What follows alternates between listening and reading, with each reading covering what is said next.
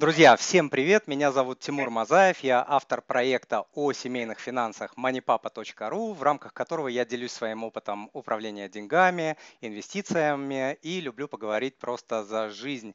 И сегодня у меня в гостях очень интересный человек, очень многогранная, талантливая, красивая, яркая, энергичная женщина Лена Ленина. Лена – писательница, бизнес-вумен, автор популярных романов, актриса, лицо французских ювелирных, парфюмерных, модных домов. В две тысячи десятом году, если я не ошибаюсь, Елена занялась бизнесом и открыла сеть маникюрных салонов, сейчас их более двухсот. И э, Елена является владелицей этой сети. В общем, ой, сколько у меня вопросов накопилось э, к Лене. Я решил их немножко разбить по группам. Будут вопросы э, личные, бизнесовые, какие-то отношенческо-поведенческие, воспитательские, вопросы по управлению деньгами. Вот, э, в общем, на что у нас хватит э, времени. Но сначала я хочу поблагодарить вас, Лена, за то, что вы согласились побеседовать сегодня со мной. Я это очень ценю. Здравствуйте. Здравствуйте, Тимур. И прежде чем я научу ваших зрителей делать из своих детей миллиардеров, а самим становиться хотя бы миллионерами, я откорректирую немножко ваше видение. Дело в том, что я не считаю себя актрисой, хоть и мне однажды довелось сыграть главную роль в одном французском фильме и несколько второстепенных где-то в российских сериалах, но на самом деле я всегда предприниматель. Не в две тысячи десятом году начала свой бизнес, а сто лет назад, когда мне было семнадцать лет, когда я еще не имела права даже зарегистрировать себя как индивидуальный частный предприниматель. Да, я читал. Угу. Да, и поэтому э, бизнесом я занимаюсь всю жизнь. Я как-то попала в эту предпринимательскую колею вот так рано, причем сразу на меня обрушилась необходимость управления коллективом, потому что я сначала была там два человека э, нанятых на работу, потом они за год разрослись до тридцати, и вот так вот всю жизнь. Сейчас уже две тысячи маникюрных мастеров выходит только в Москве под моими знаменами. В общем, бизнесом занимаюсь всю жизнь, мне это жутко нравится, и всем настоятельно рекомендую. Понятно. Лена, расскажите, пожалуйста, вашу историю. Как вообще вот получилось? Кем вы были, кем вы стали, каков был ваш путь? Как оказалось так, что вы начали заниматься бизнесом с таких ранних лет и то, что у вас, ну, получилось масштабировать бизнес до таких серьезных масштабов? Я родилась в очень интеллигентной семье ученых, медиков. У меня все и дедушки, и бабушки, и родители, все э, профессора, академики, все возможные диссертации защитившие. Мама написала семнадцать научных трудов, у отца свой собственный институт был э, научно-исследовательский. То есть, в общем, э, прямо вот крайне интеллигентная семья. И э, в силу своей этой повышенной интеллигентности они запрещали нам в детстве смотреть телевизор, и мне приходилось читать. Поэтому я э, вышла в, так сказать, в, в мир подростком, который уже знал все, что такое Честерфильд, это не сигареты, э, Синека, Монтень, э, Шопенгауэр. То есть человек, который был немножечко больше образован, чем другие дети. Ну а дальше э, я, как девушка чуть-чуть симпатичная от природы, где-то была на первом курсе университета поймана э, режиссером, который снимал в тот раз э, рекламный ролик, и ему нужна была модель. Вот он увидел э, себе модель в коридорах университета, пригласил меня сняться, и с тех пор меня начали снимать в рекламных роликах. Вот с тех самых пор меня уже не отпускали э, э, руки шоу-бизнеса, и я всю жизнь потом... Просто я очень быстро поняла, как действует этот, как работает этот механизм, и если бы я случайно в тот период оказалась э, в нефтяной э, какой-нибудь нефтедобывающей компании, я бы сегодня была бы уже миллиардером и очень много зарабатывала бы на продаже нефти. Но я оказалась вот в этом рекламном шоу-бизнес-бизнесе, и э, поэтому быстренько освоила, как это делается, и очень скоро начала сама производить эти рекламные ролики. Моя первая компания, которую, как я уже сказала, даже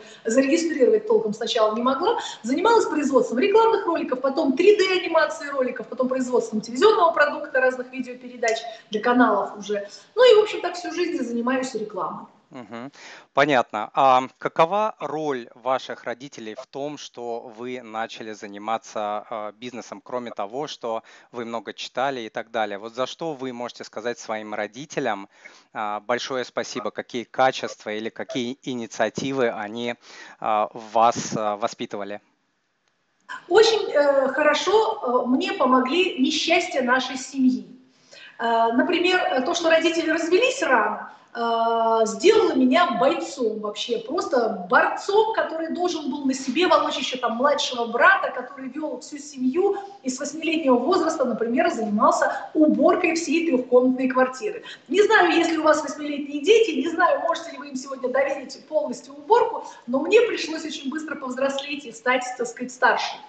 А с другой стороны, у меня мама моя, она помогла мне тем, что она мне никогда не помогала. То есть это, это цветочек абсолютно непрактичный, абсолютно не боевой и абсолютно не приспособленный к жизни сделал меня такой, потому что очень часто родители формируют в детях те черты, которых у них самих нет. Юнга почитаете, вы поймете, почему происходит так. Ну, в общем, мама абсолютно такая вот неэмоциональная, точнее, не э, инициативная, не деятельная, не бойцовская, вообще никакущая по характеру, хоть и очень аристократичная, интеллигентная и мудрая мама, сделала меня бойцом, который вот до сих пор борется. Понятно. Поэтому чем хуже вам, тем лучше. Чем больше вы страдаете сегодня от нищеты, тем большего вы добьетесь, поверьте моему прекрасному опыту. Соглашусь, соглашусь. Тогда э, скажите, пожалуйста, про ваше мнение о роли образования, в том числе высшего, э, в том, э, в жизни человека, в успехе, в бизнес-успехе и так далее. Вот спустя тот путь, который вы э, прошли, что вы об этом думаете? В частности, о вот том, о той системе образования, которая есть. Вас шокирует мое мнение, но я крайне, крайне презрительно э, отношусь к псевдовысшему, я его называю, извините за неэлегантность оборота, говнообразования, которое сегодня э, является на самом деле мелкий, вульгарный бизнес по выписыванию, по продаже дипломов, которые потом оседают э, под пылью в бабушкиных буфетах, и единственное, для чего бывают нужны, для того, чтобы научить ребенка учиться, и вряд ли даже этого они помогают ему добиться. Я знаю, что Роман Аркадьевич Абрамович, так же как Марк Цукерберг, так же как Билл Гейтс, так же как огромное количество моих знакомых миллиардеров, а я в своей жизни проинтурировала более сотни миллиардеров не только нашей страны, они не имеют высшего образования. Они э, без этого, вся, вот этого вот псевдо-высшего образования прекрасно зарабатывают, и мне это не мешает. Вот я не против образования. Я против вот этого, как вы его называете, высшего образования, в той форме, в которой оно существует. Я за то, чтобы человек образовывался каждый день, каждый час, каждую секунду, чтобы он был гибкий, как жадный ум ребенка, впитывающий все, что он может вокруг впитать. Но я категорически против этого говнобизнеса, который занимается продажей этих бумажек, которые нахрен никому не нужны, извините уже за элегантность и за французский мой. Я за то, чтобы люди сами себя образовывали, сами себя обучали, а не тратили эти деньги. Я насмотрелась на Западе на огромное количество детей-миллиардеров, которых отправляют сначала учиться в швейцарскую Ле Розе, где сто тысяч стоит ежегодно, только в школу нужно заплатить сто тысяч, плюс еще квартиру ребенку, Феррари, там все, что они им покупают. После, и так десять лет, то есть вот человек сколько учится в этой школе, каждый год по сто тысяч. Я, на эти деньги я бы уже столько купила маленьких квартирешек, которые приносили бы ребенку блистательный доход и научила его хотя бы из этого пассивного дохода деньги делать. Что это, конечно, просто фактически в никуда. Я знаю одного моего приятеля, у него все трое братьев, вот все трое братьев учились в этой школе по сто тысяч в год, потом все защищались, потом в университетах также по сто тысяч в год и так далее. И в конечном итоге ни один из них не работал ни дня в своей жизни, а занимается только теперь после смерти родителей управлением всего того, что папа-нефтяник заработал. Mm-hmm. Вот зачем было столько денег тратить? Ведь иногда некоторые люди думают, все-таки заплачу эти ужасные деньги, чтобы ребенок мог дружить с детьми других президентов и так далее. Ничего подобного. Они, вот он э, отучился в Швейцарии, перебрался все равно в Москву, и ни с кем, и с тем, с кем учился, больше даже не встречается. То есть я против развода лохов под видом которых на самом деле, то есть, которым на самом деле является большинство псевдовузов, но я за то, чтобы человек сам учился, и учился многому, и всегда, и каждый день до самой старости, до смерти. Спасибо, но вы меня не шокировали, я примерно то же самое и думаю на самом деле. Спасибо большое за ответ. Лена, скажите, пожалуйста, что вы думаете о богатстве и о деньгах? Что для вас богатство, что для вас деньги? Я научилась любить деньги. Я даже их, знаете, разглаживала, чтобы они не загибались на углах. Я их аккуратненько складываю, я э, их берегу. Э, я учусь любить, я всю жизнь училась любить деньги, потому что бедные советские дети нам в детстве говорили что-то про то, что богатые воры, что мы бедными были, бедными помрем. Вот это все, вот это глупости, которыми люди, родители, глупые родители, программируют детей на неправильное отношение к деньгам. В конечном итоге превращается в то, что эти дети стесняются зарабатывать, э, стесняются быть богатыми. Я, конечно, не за то, чтобы вы, выпячивать свое богатство и раздражать бедных э, куском икры, там, хлеба с икрой. Э, но я за то, чтобы каждый все равно стремился к тому, чтобы обеспечить хотя бы не ради себя, а достойную старость своим родителям, прекрасное будущее своим детям. Ведь каждый человек зарабатывает, неважно сколько, тридцать тысяч рублей или триста тысяч евро или тридцать миллионов вы зарабатываете в месяц, вы должны просто вот ровно треть отдавать на родителей, чтобы отблагодарить их за первые двадцать лет, когда вы не могли ничего, даже питаться самостоятельно, даже убрать за собой вы не могли, двадцать лет кто-то за вас это делал. И просто из благодарности, из любви, из признания нашим родителям обеспечить тогда, когда они становятся немощными, когда они уже сами не могут все то, что мы можем, пока молодые и сильные. А еще одну треть из этих, неважно, тридцать тысяч или тридцать миллионов, нужно отдавать детям и вкладывать его в будущее. Только кто-то вкладывает вот в это вот псевдовысшее, а кто-то вкладывает в, ну, например, в, в средства производства. Если вы уже не понимаете еще, чем будет ребенок ваш заниматься, просто вкладывайте в пассивные инвестиции, вот эти недвижимости, квартирешечки, наноквартирешечки, которые прекрасно обеспечат будущее любому вашему ребенку. И только треть из того, что вы зарабатываете, вы имеете право вкладывать в себя и тратить на себя.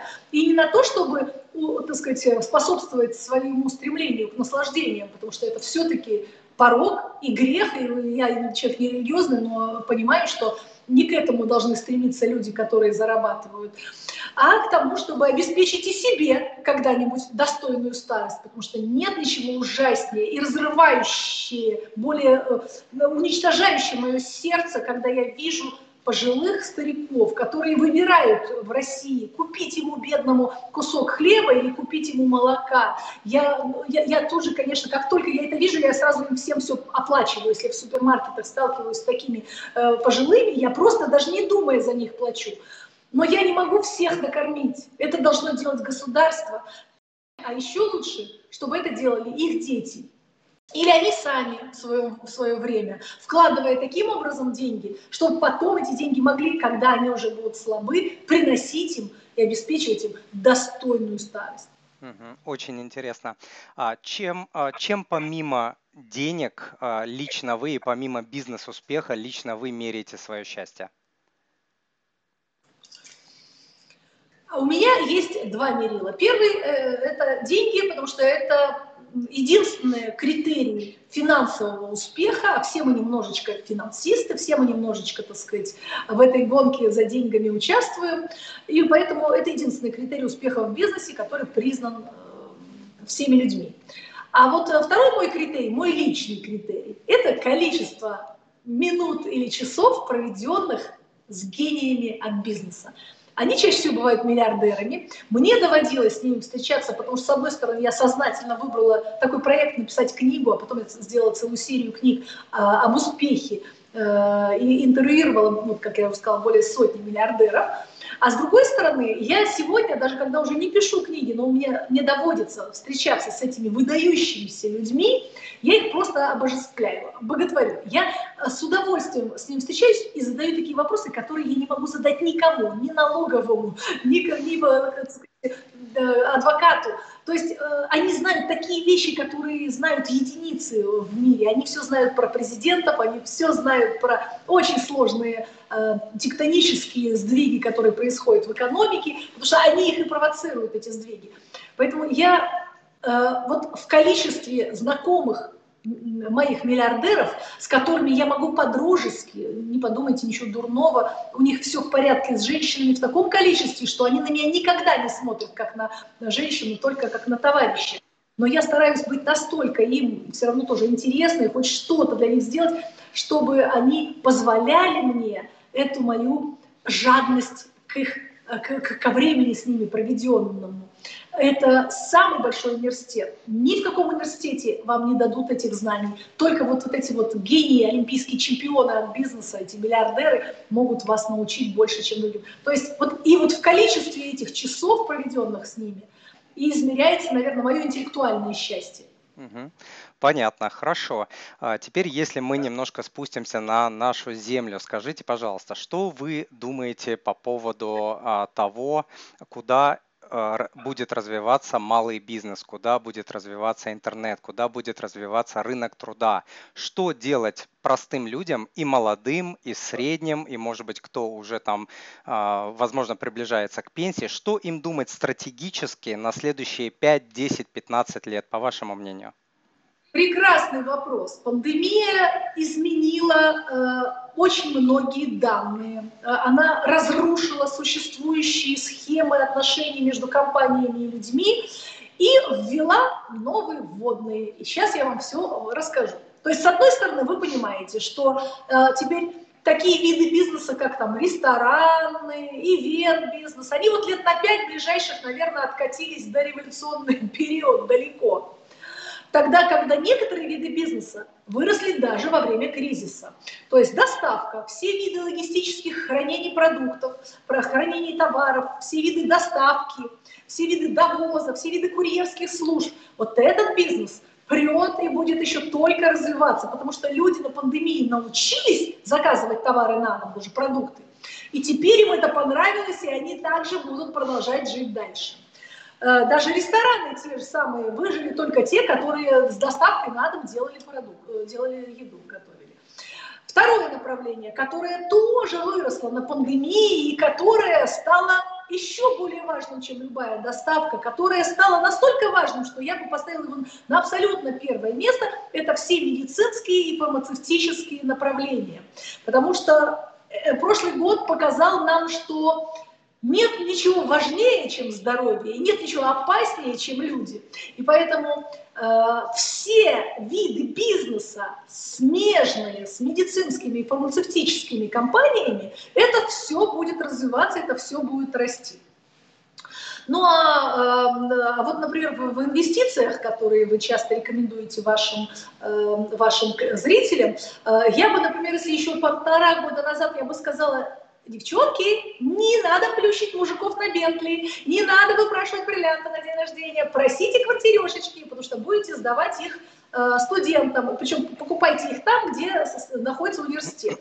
Но в силу того, что во время пандемии и университеты перешли на удаленку, и, скорее всего, в ближайшие десять лет все больше и больше а, образования высших и всяких говнообразований будут происходить, хороших и плохих всех, будут происходить в, в удаленном формате. Угу. Скорее всего, я уже не порекомендовала бы им покупать квартиры э, с прицелом сдать в аренду студентам, а рекомендовала бы, например, покупать крошечные нано-квартирешечки меньше двадцати квадратных метров площади для того, чтобы селить туда молодых специалистов, разводящихся. Ведь мир стремится к индивидуализации. Все реже и реже люди э, сбиваются в семьи, как наши бабушки и дедушки, из экономических соображений. Все больше и больше каждый из нас даже переехать может без друзей. Нанял компанию, они лучше упаковали, чем друзья, которых еще надо упрашивать. То есть индивидуализация всего мира будет формировать вот, рост э, как цен, так и количество этих э, нано-квартирешечек, которые будут самые лучшие инвестиции в ближайшее время. Вот спросите у любого агента недвижимости, недавно звоню своему приятелю в Бельгии, говорю: слушай, как там с однокомнатными квартирами, хочу купить несколько штук. Он говорит: ага, размечталась, я за три года не, был, не было ни одной квартирешечки вот такой студии, которая дошла до меня в агентство. Они все продаются вообще на, на старте. Человек не успел еще друзьям сказать, у него уже купили. То есть изменяются даже формы инвестиций. И если золото никто не отменял, массивное физическое золото, но оно все-таки не является средством производства. А квартирёшечка является, она, золото просто лежит, а квартирёшечка деньги приносит. Поэтому единственное, что я хочу посоветовать всем женщинам, перестать покупать эти дурацкие Бентли, уговаривать мужиков и считать признаком вашего социального статуса вот эти все дорогие автомобили, потому что автомобиль все-таки, напоминаю вам, классика, средства передвижения. А уговор... и перестать покупать бриллианты. Хорошо, пример вам про бриллианты. Недавно э, прихожу в магазин, э, достав из сейфа часы, в которых уже лет пятнадцать, как батарейка села. Часы ни разу не носила, валялись в сейфе. Прихожу в магазин, известный бренд, известнейший международный бренд. Э, я говорю, вы не поменяете мне батарейку? Ой, какая красивая модель, винтейдж. Мы на прошлой неделе продали такую же за сто пятьдесят тысяч франков. Я говорю, какая прелесть, а вы не могли бы у меня хоть за сколько-нибудь взять, потому что валяется, все просто лежит. Я уже сразу посчитала, сколько я могу квартирёшечек купить, значит, часы. А он мне говорит, вы знаете, мы планируем над этим, потому что все больше и больше. Кстати, еще одно направление послепандемийное, которое будет развиваться, это вот эти комиссионки всех видов, в том числе и часов класса люкс. И э, он говорит, ну вот у нас пока еще нет, вот идите, вот телефончик, вот и называет мне то ли Сотбис, то ли Кристис, значит, я им звоню, он мне говорит, поезжайте, показывайте, показываю, он говорит, пятнадцать. Он говорит, я говорю, на прошлой неделе такие же ушли за сто пятьдесят, а вы говорите мне пятнадцать. Он говорит, ну вот так вот нам же надо, чтобы всем людям, которые приходят на аукционы, это было выгодно поиграть в такую игрушку и купить дешево что-то. В общем, оказалось, что я сказала, нет, за пятнадцать я подарю подруге, или подношу сама. То есть, э, оказывается, ювелирные украшения нифига себе и не инвестиция. Если ты за них даже... А, а, мне как бы у меня не было необходимости, я не с голоду помирала, я отнесла. А если человек с голоду помирает, он с удивлением узнает, что все, что он покупал за сто процентов, стоит не больше десяти процентов. Что же это за инвестиция такая? Почему все дуры нашей страны считают, что бриллианты – это инвестиция?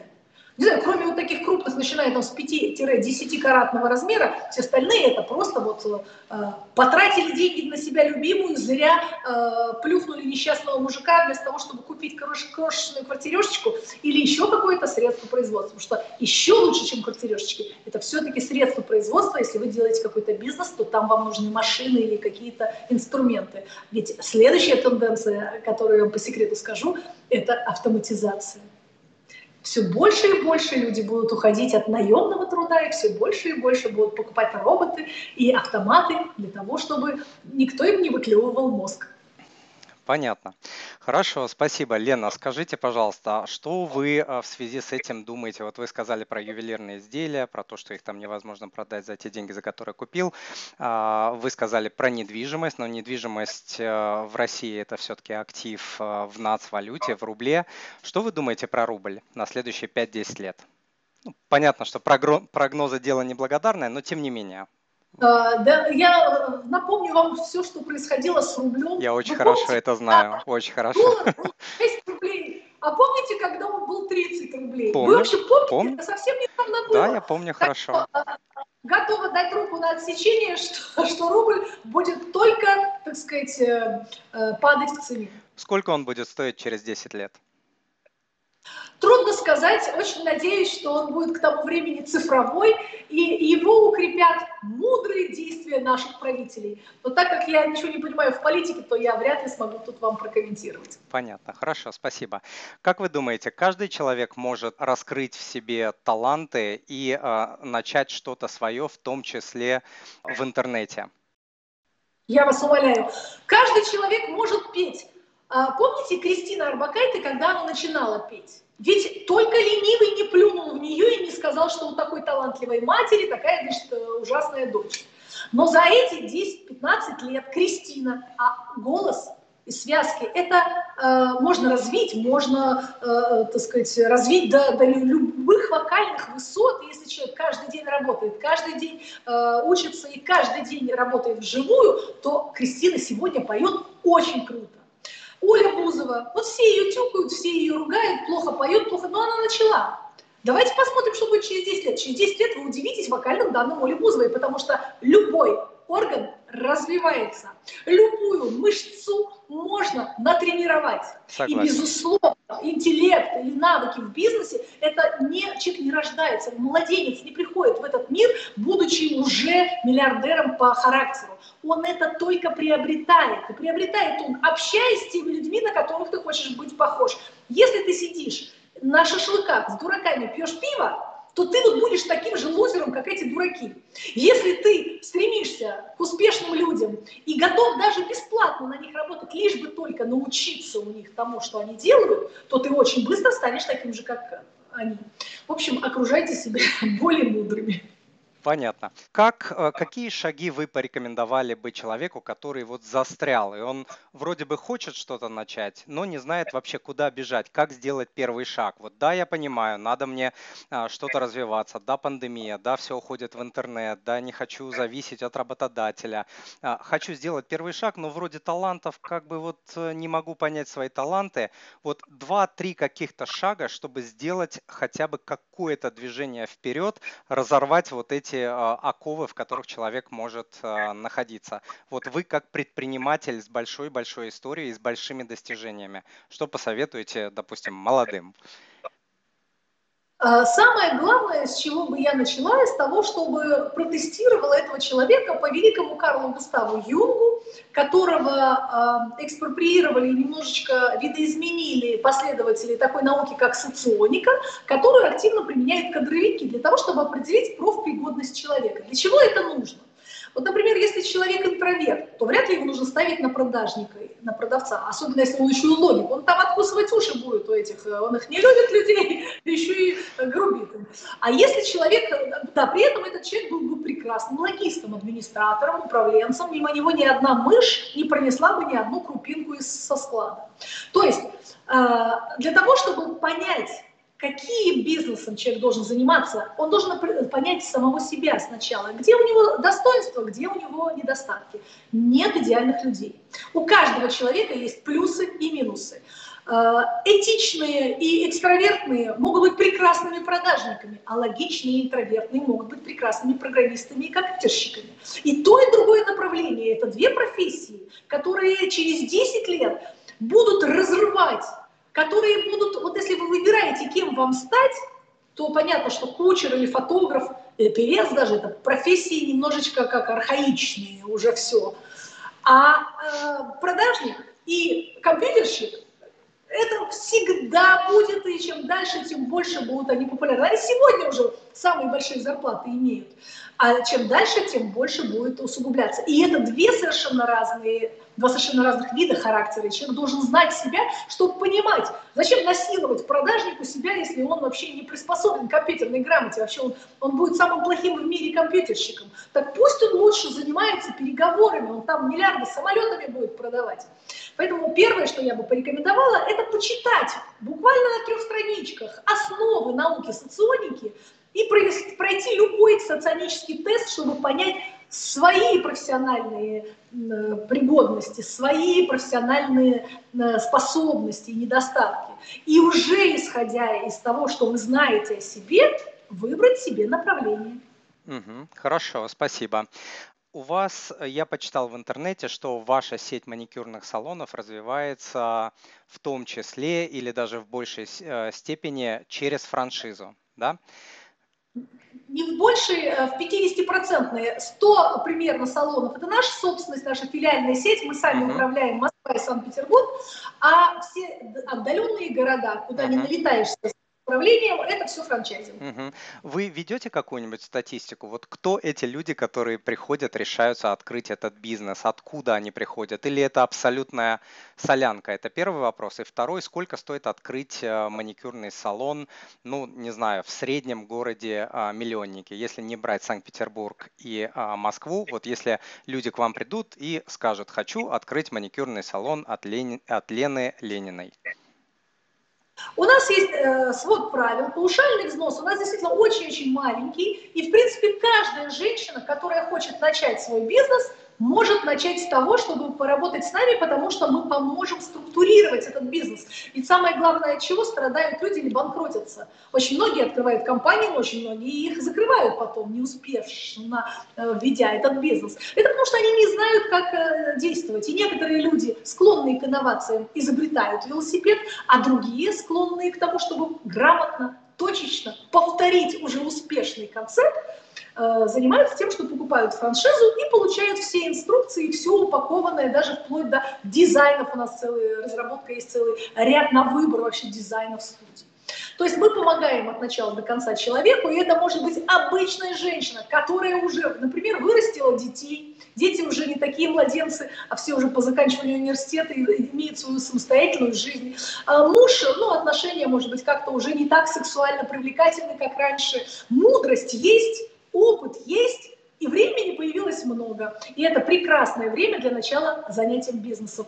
Потому что по статистике американской самое большое количество миллионеров – это те люди, которые начинают заниматься бизнесом на пенсии после пятидесяти пяти лет.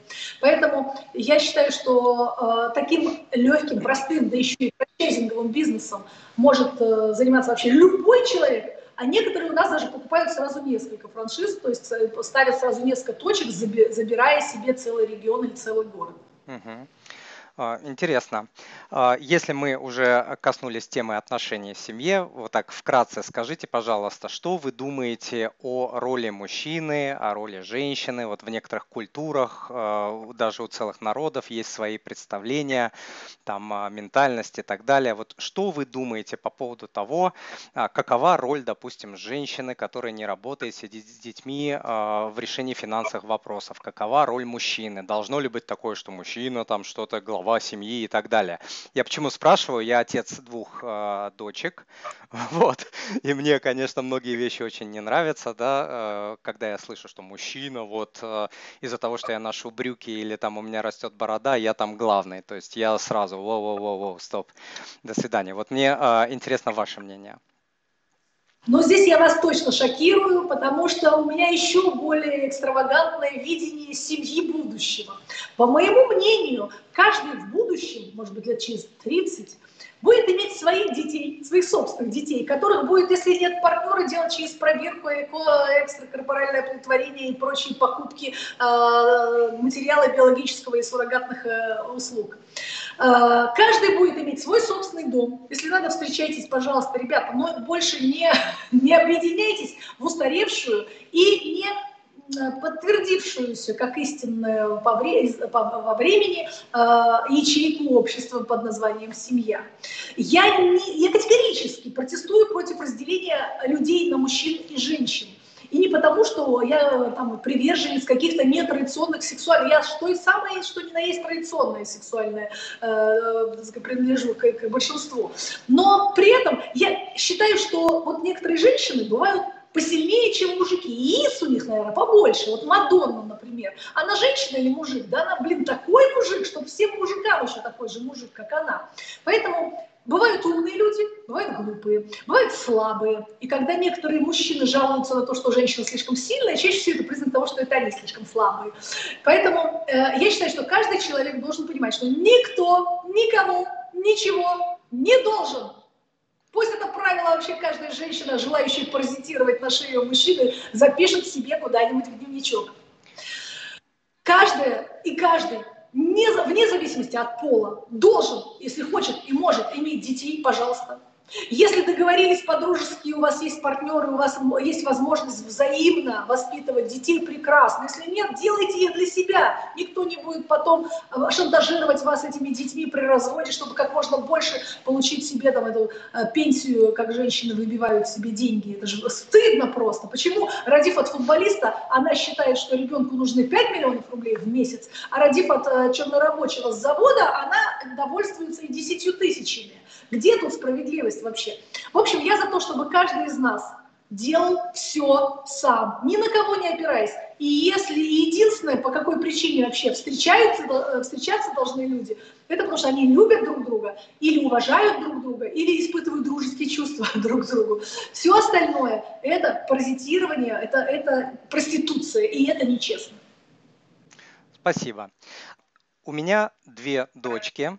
растут. И э, я хотел бы спросить у вас рекомендации, на какие вещи мне лично э, обращать внимание, чтобы воспитать в них уверенность, предпринимательство и так далее. Спрашиваю не потому, что я не знаю, у меня есть там свое мнение на этот счет, но спрашиваю у вас, потому что вы как э, человек, который многого э, добился, мне просто интересно, именно человек с большой предпринимательской историей.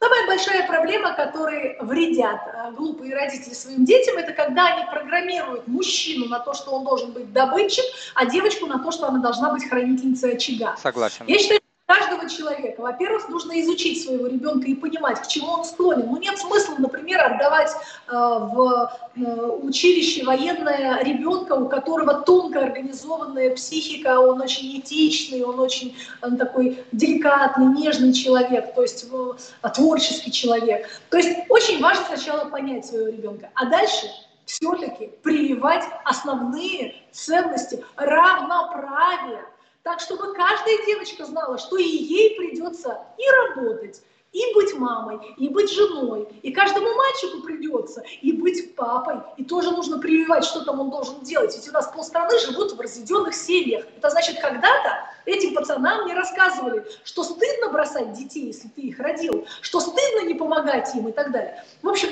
я за то, чтобы с самого детства детей приучали к бизнесу, приучали к экономии. Помните, Артур Шопенгауэр, мой любимый, говорил, что ни один мужчина не должен жениться, особенно если он состоятельный, на девочке из бедной семьи, потому что она, с непривычки попав в большой капитал, просто все промотает. Ведь девочек из богатых семей, детей миллиардеров, чаще всего, особенно на Западе, обучают общению с деньгами, обучают правильному э, финансов, в общем, финансовой грамотности. Поэтому с самого начала, с самого детства, и чем раньше, тем лучше, вы научите детей зарабатывать деньги. Я, например, платила своему ребенку за мытье машины. Как вы догадываетесь, первое время он больше развозил грязь у меня по бокам автомобиля. Но тем не менее я приучала его к тому, что деньги достаются вот за какую-то инвестицию, за какой-то труд. А, например, когда наказываю, вот некоторые очень оскорбительно, неправильно воспитывают своих детей и наказывают их унизительным способом. Например, там, не знаю, встать на горох в угол и простоять, ненавидя родителей, в углу там два часа, на самом деле это очень плохая практика. А я, например, придумала для... У меня мальчик, у меня не девочки, я девочкам придумала сейчас другое наказание. Но мальчику я придумала наказание отжимания, по-французски помпы. То есть легкое наказание десять отжиманий, что-то сильно накосячил, двадцать-тридцать отжиманий. И спорт вам, пожалуйста. И при этом он понимает, что он наказан, он понес наказание, чтобы не было безнаказанности, чтобы не было э, вседозволенности, особенно в семьях, где есть более-менее финансовая обеспеченность, и дети могут быть испорчены капризами. Часто отжимался? С регулярностью, но зато и ему полезно, и он понимает, что за каждое преступление следует наказание. Ведь родители формируют морально-этические нормы в ребенке.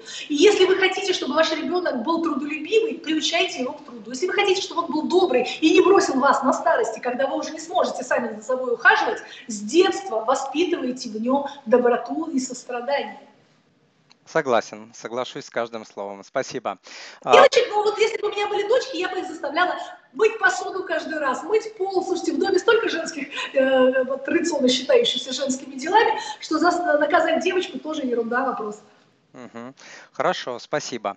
Теперь несколько вопросов, если позволите, по личным финансам. Скажите, пожалуйста, вы ведете какой-нибудь личный учет, не знаю, бюджет, таблички, что-нибудь своих финансов? И если да, если у вас разделение с бизнес-потоками или все как-то в одной куче крутится, вертится и, и работает для вас? То есть как вы это делаете? Я человек системный. Я точно знаю, сколько денег у меня на счету, ну, не до копеек, но точно там до, до, до, до, до округленных э, значений я точно знаю. Я веду, веду отдельный учет каждого вида деятельности, которым я занимаюсь.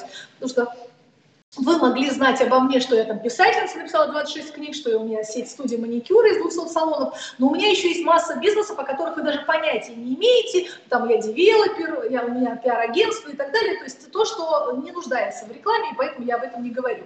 Но каждый вид бизнеса имеет свою, свой учет, и в каждом случае я контролирую, чтобы доходы всегда превосходили расходы. А в некоторых бизнесах, например, вот мой первичный бизнес, например, заключить рекламный контракт с какой-нибудь там крупной корпорацией, продать свое лицо с правом использования имени, изображения, без ограничений видов рекламы, географии, там, времени. Вот этот бизнес, он вообще не нуждается ни в каких, к счастью, инвестициях в этот бизнес. Достаточно иметь красивое платье, известную намыленную физиономию, и пошла капитализация бренда.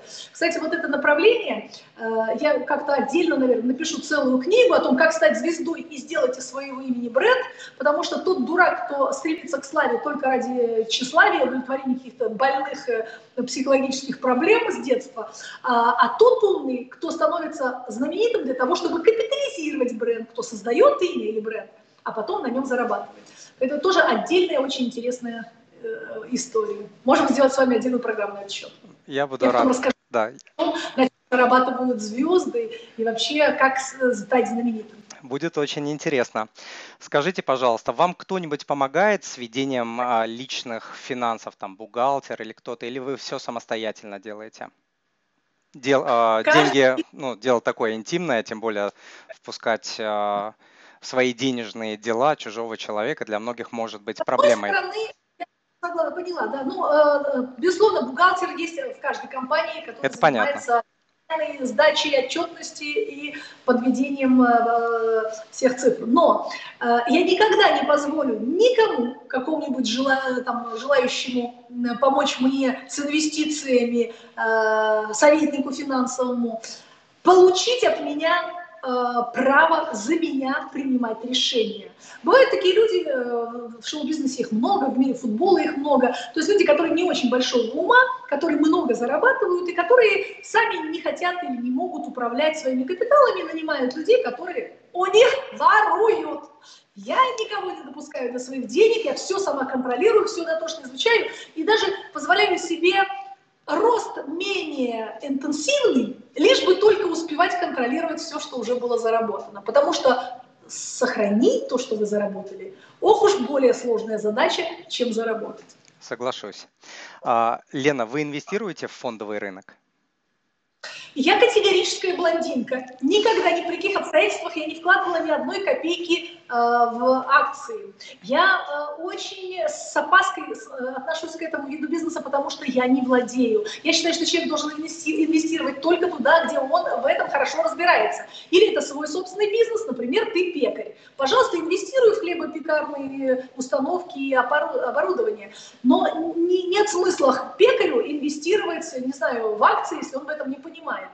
Я не понимаю в этом. Единственное, что я понимаю, это то, что можно пощупать. Физическое золото, крупные камни, причем не бриллианты, которые, которых, по секрету вам скажу, перепроизводство в мире, а именно цветные драгоценные камни, месторождения которых уже почти истощены. Вот эти камни будут расти в цене. И тоже нужно понимать, что если это параиба, то да, это камень или шпинель, а тогда, когда то, что вы называете ювелиры, вульгарные в России называют цветными камнями, типа аметист, топаз или там цитрин, это стекло вообще. Вот его даром дают на Шри-Ланке, я была недавно на Шри-Ланке, там прям вместо леденца э, дают кусок аметиста. То есть вот это не камни, а, а вот э, такие средние категории цветные драгоценные камни, эти очень хорошо растут в цене со временем.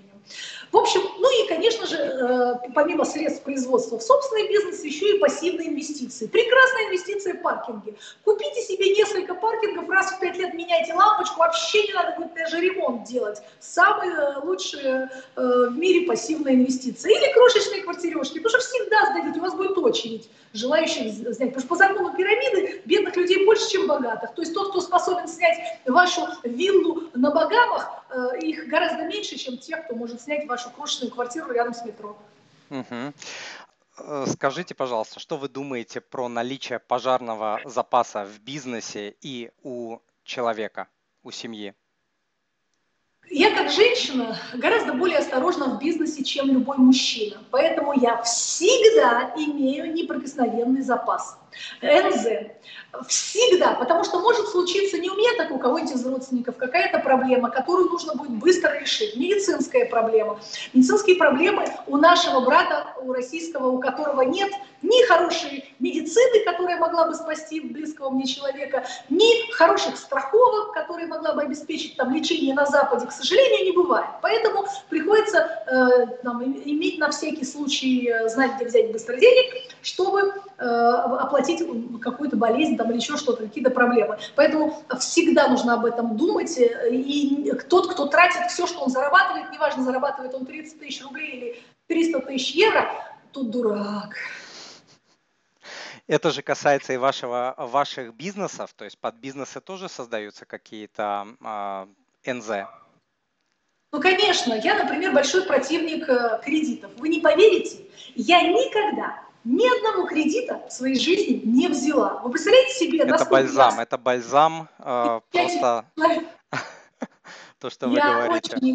Банкиров и вообще никогда не беру кредиты. Но зато я всегда таким образом зарабатываю, что... Ну, давайте я вам приведу пример, как можно сделать десять миллионов евро, вообще не имея ни копейки первоначального капитала. Ну, может быть, там, свою собственную квартиру.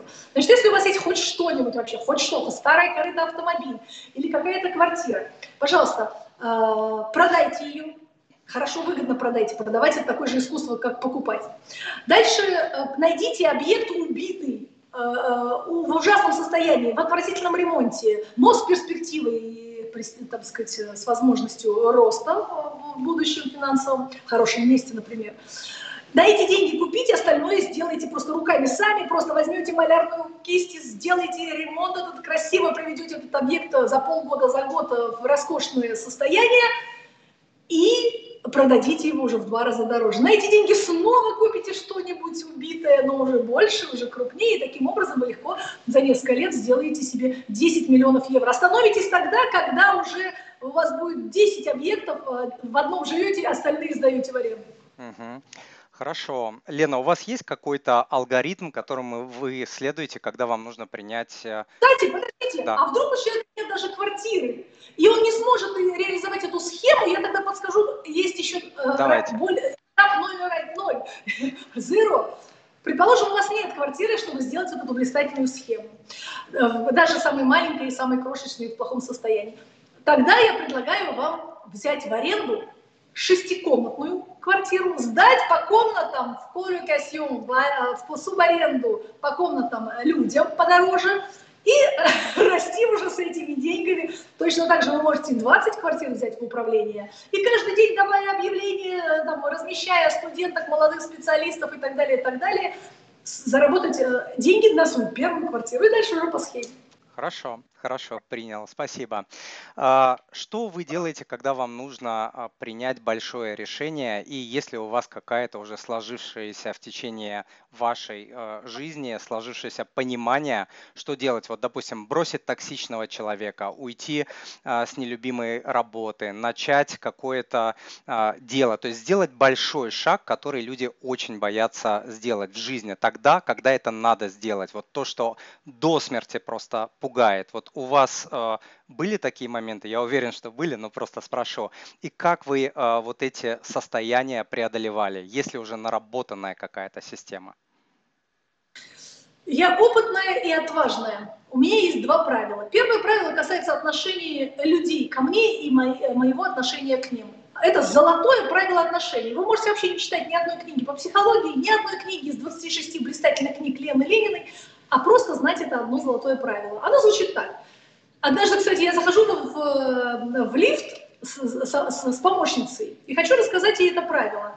И вдруг два парня, которые за нами в лифт заходят, тоже прислушались. Я говорю, подождите, поворачиваюсь к ним, говорю, дай сто долларов. Я тебе за сто долларов расскажу сейчас квинтэссенцию всех психологических отношений. Он дал. И я ему рассказала это правило, и он, когда услышал его, он сказал, что это были самые правильные инвестированные сто долларов в его жизни. А моя помощница мне потом аплодировала, потому что я в одну секунду заработала сто долларов. Значит, это правило звучит таким образом. Если к нам хорошо относятся, и мы к ним хорошо, а если к нам плохо, дистанция. Ни скандалы, ни выклевывание мозга, никакие разборки и разбирательства и вот выяснение отношений. Дистанция. Вот если вы запомните это правило, к нам хорошо, вы хорошо, к нам плохо, дистанция. Вы навсегда решите все проблемы со всеми людьми. Токсичные подруги, злобные тещи, неправильно действующие, ошибающиеся супруги. И второе у меня есть правило в отношении того, как принять правильное решение, это посоветоваться с тремя специалистами. Правило трех мнений. Если мне нужно, я всегда советуюсь со всеми вообще, но только я не советуюсь с парикмахером, как купить себе, не знаю, какую-то недвижимость. Я советуюсь со специалистом, это э, налоговый в этой стране, если это за границей, например, это э, там, бухгалтер или какой-нибудь там э, финансовый э, советник, ну и еще кто-нибудь по миграционным вопросам адвокат. Вот, но, но в каждом случае я беру по три мнения, чтобы сопоставить и найти эту истину. И все, и дальше уже никогда сама ничего не принимаю, особенно на чужой территории. Посоветовалась со знающими людьми, даже если инвестиция в двести долларов кому-то не нравится, знаете, на консультацию, но тем не менее она может сэкономить потом миллионы. Так что я советуюсь. Отличные советы, спасибо. Что вы думаете про коронавирус? Когда он закончится? Я из медицинской семьи. Мои родители э, хохотали всю дорогу над коронавирусом. Э, мама категорически э, ковид-диссидент, категорически противник всех, э, всех прививок. Я сама убеждена, что этот вирус существует, но просто я знаю гораздо более опасные для человечества болезни, которые уносят больше жизней, чем этот очередной вирус. Мы же каждый год гриппом болеем, мы же каждый год какой-то ерундой болеем. И если мы имеем здоровый иммунитет, не эм, э, скомпрометированный плохим образом жизни, если вы не пьете, как я, я, например, ни грамма, никогда, никакого алкоголя не пила. Я русский человек, я ни разу не пробовала водки. Я человек, проживший десять лет во Франции, ни разу не пробовала никакого вина, ни красного, ни белого, ни розового, никакого. То есть если вы не пьете, не курите, я не пью, не курю и наркотики не употребляю. Если вы высыпаетесь, мне нужно, я не знаю, что нужно, сколько вы должны мне дать, миллионов, чтобы я пошла куда-нибудь в ночной клуб. Я добровольно в это прокуренное, пробитое и душное помещение с ужасно грохочущей музыкой не пойду. Хотя я, в общем, ну, человек, который может себе многое позволить, но точно не навредить своему здоровью. Я по ночам сплю, понимаете? Так вот, если у вас хороший иммунитет, если вы не как в мусорку все пихаете вообще весь этот фастфуд и все эти ешки, и все это ужас, который... Э, я не пью кока-кол никаких, никогда в жизни вы не заставите меня выпить ничего, кроме... Ну вот там чистая вода, может быть чай с кофе. И то кофе одна чашечка и э, не каждый день. То есть я считаю, что если человек здоров, если человек ведет образ жизни правильный, то он справится с любой нагрузкой. Иммунитет – это мощная система в каждом из нас. Она может убить любую бактерию, но не справляется она тогда, когда вы мешаете иммунитету перееданием, э, поеданием гадостей, вот этими всеми алкоголь, сигареты по списку. То есть я уверена, что не нужно бояться и паниковать по поводу коронавируса. Все войдет скоро, на круги свои вернется. Просто нужно следить больше за здоровьем. И прошлый жуткий год показал нам всем, что здоровье мы недооценивали, что здоровье очень важно. И поэтому, если каждый из нас делает правильные выводы и чуть-чуть больше поможет своему иммунитету справляться, он справится с любыми болезнями, даже самыми страшными. Да будет так. Лена, вы очень энергичный человек, очень позитивный. Это видно даже, когда с вами разговариваешь. Такое ощущение, что просто на тебя какие-то э, волны энергетические э, приходят, накатывают. Скажите, пожалуйста, как вы учитесь не терять мотивацию, находить вкус к жизни, проходить кризисы, когда у вас случаются какие-то вот энергетические ямы, они у всех, полагаю, людей случаются. Как вы поддерживаете в себе энергию? Еще один прекрасный вопрос, вопрос, Тимур, браво. Спасибо. Я люблю неудачи, я люблю ошибки и проблемы, потому что для меня это часть моего образования, воспитания и роста. Я прям напрягаюсь, если все хорошо идет. Я, мне, мне нужны неудачи. И это меня делает более сильной, более стойкой, иммунизированной. То есть встала, упала на колени, встала, отряхнулась, дальше пошла. Меня вы, выгнали в дверь, я в окно залезла с улыбочкой, как ни в чем не бывало. То есть мне нравятся проблемы. Я знаю, что это не проблемы, а это задачки, у которой, у каждой из которых есть сразу несколько решений. И мне нравится напрягать мой мозг для того, чтобы решать эти задачки как орехи. И мне иногда этих орешков не хватает. Хорошо. Хорошо. Елена, большое вам спасибо за э, беседу сегодняшнюю. Я вас больше мучить не буду. Вот. Я, да, я хотел бы э, попросить вас о последнем, э, чтобы вы э, пожелали моей аудитории что-нибудь на две тысячи двадцать первый, на две тысячи двадцать второй годы. Что-нибудь хорошее, что-нибудь позитивное. Вот вам слово. Я хочу напомнить, что в этом году в моде умные и здоровые. И я желаю вам всем способствовать этим двум направлениям вашей красоты и вашего успеха. Больше здоровья – это значит правильное питание, обязательные движения, спорт, отсутствие вредных привычек. А, и больше литературы а, на любой счет. Как только есть свободная секундочка, не тратьте ее, а, эту секундочку, на глупые фильмы и жвачку для а, мозга. Тратьте ее на обучение, обучение маркетингу, юриспруденции, а, налоговым а, законам. Вот, вот все, что вы хотите познать, психология, а, все, что вы хотите знать, вы все это можете изучать. Поэтому желаю всем а, новых знаний и большого здоровья. Большое вам спасибо. И всего вам доброго. Спасибо огромное. До свидания.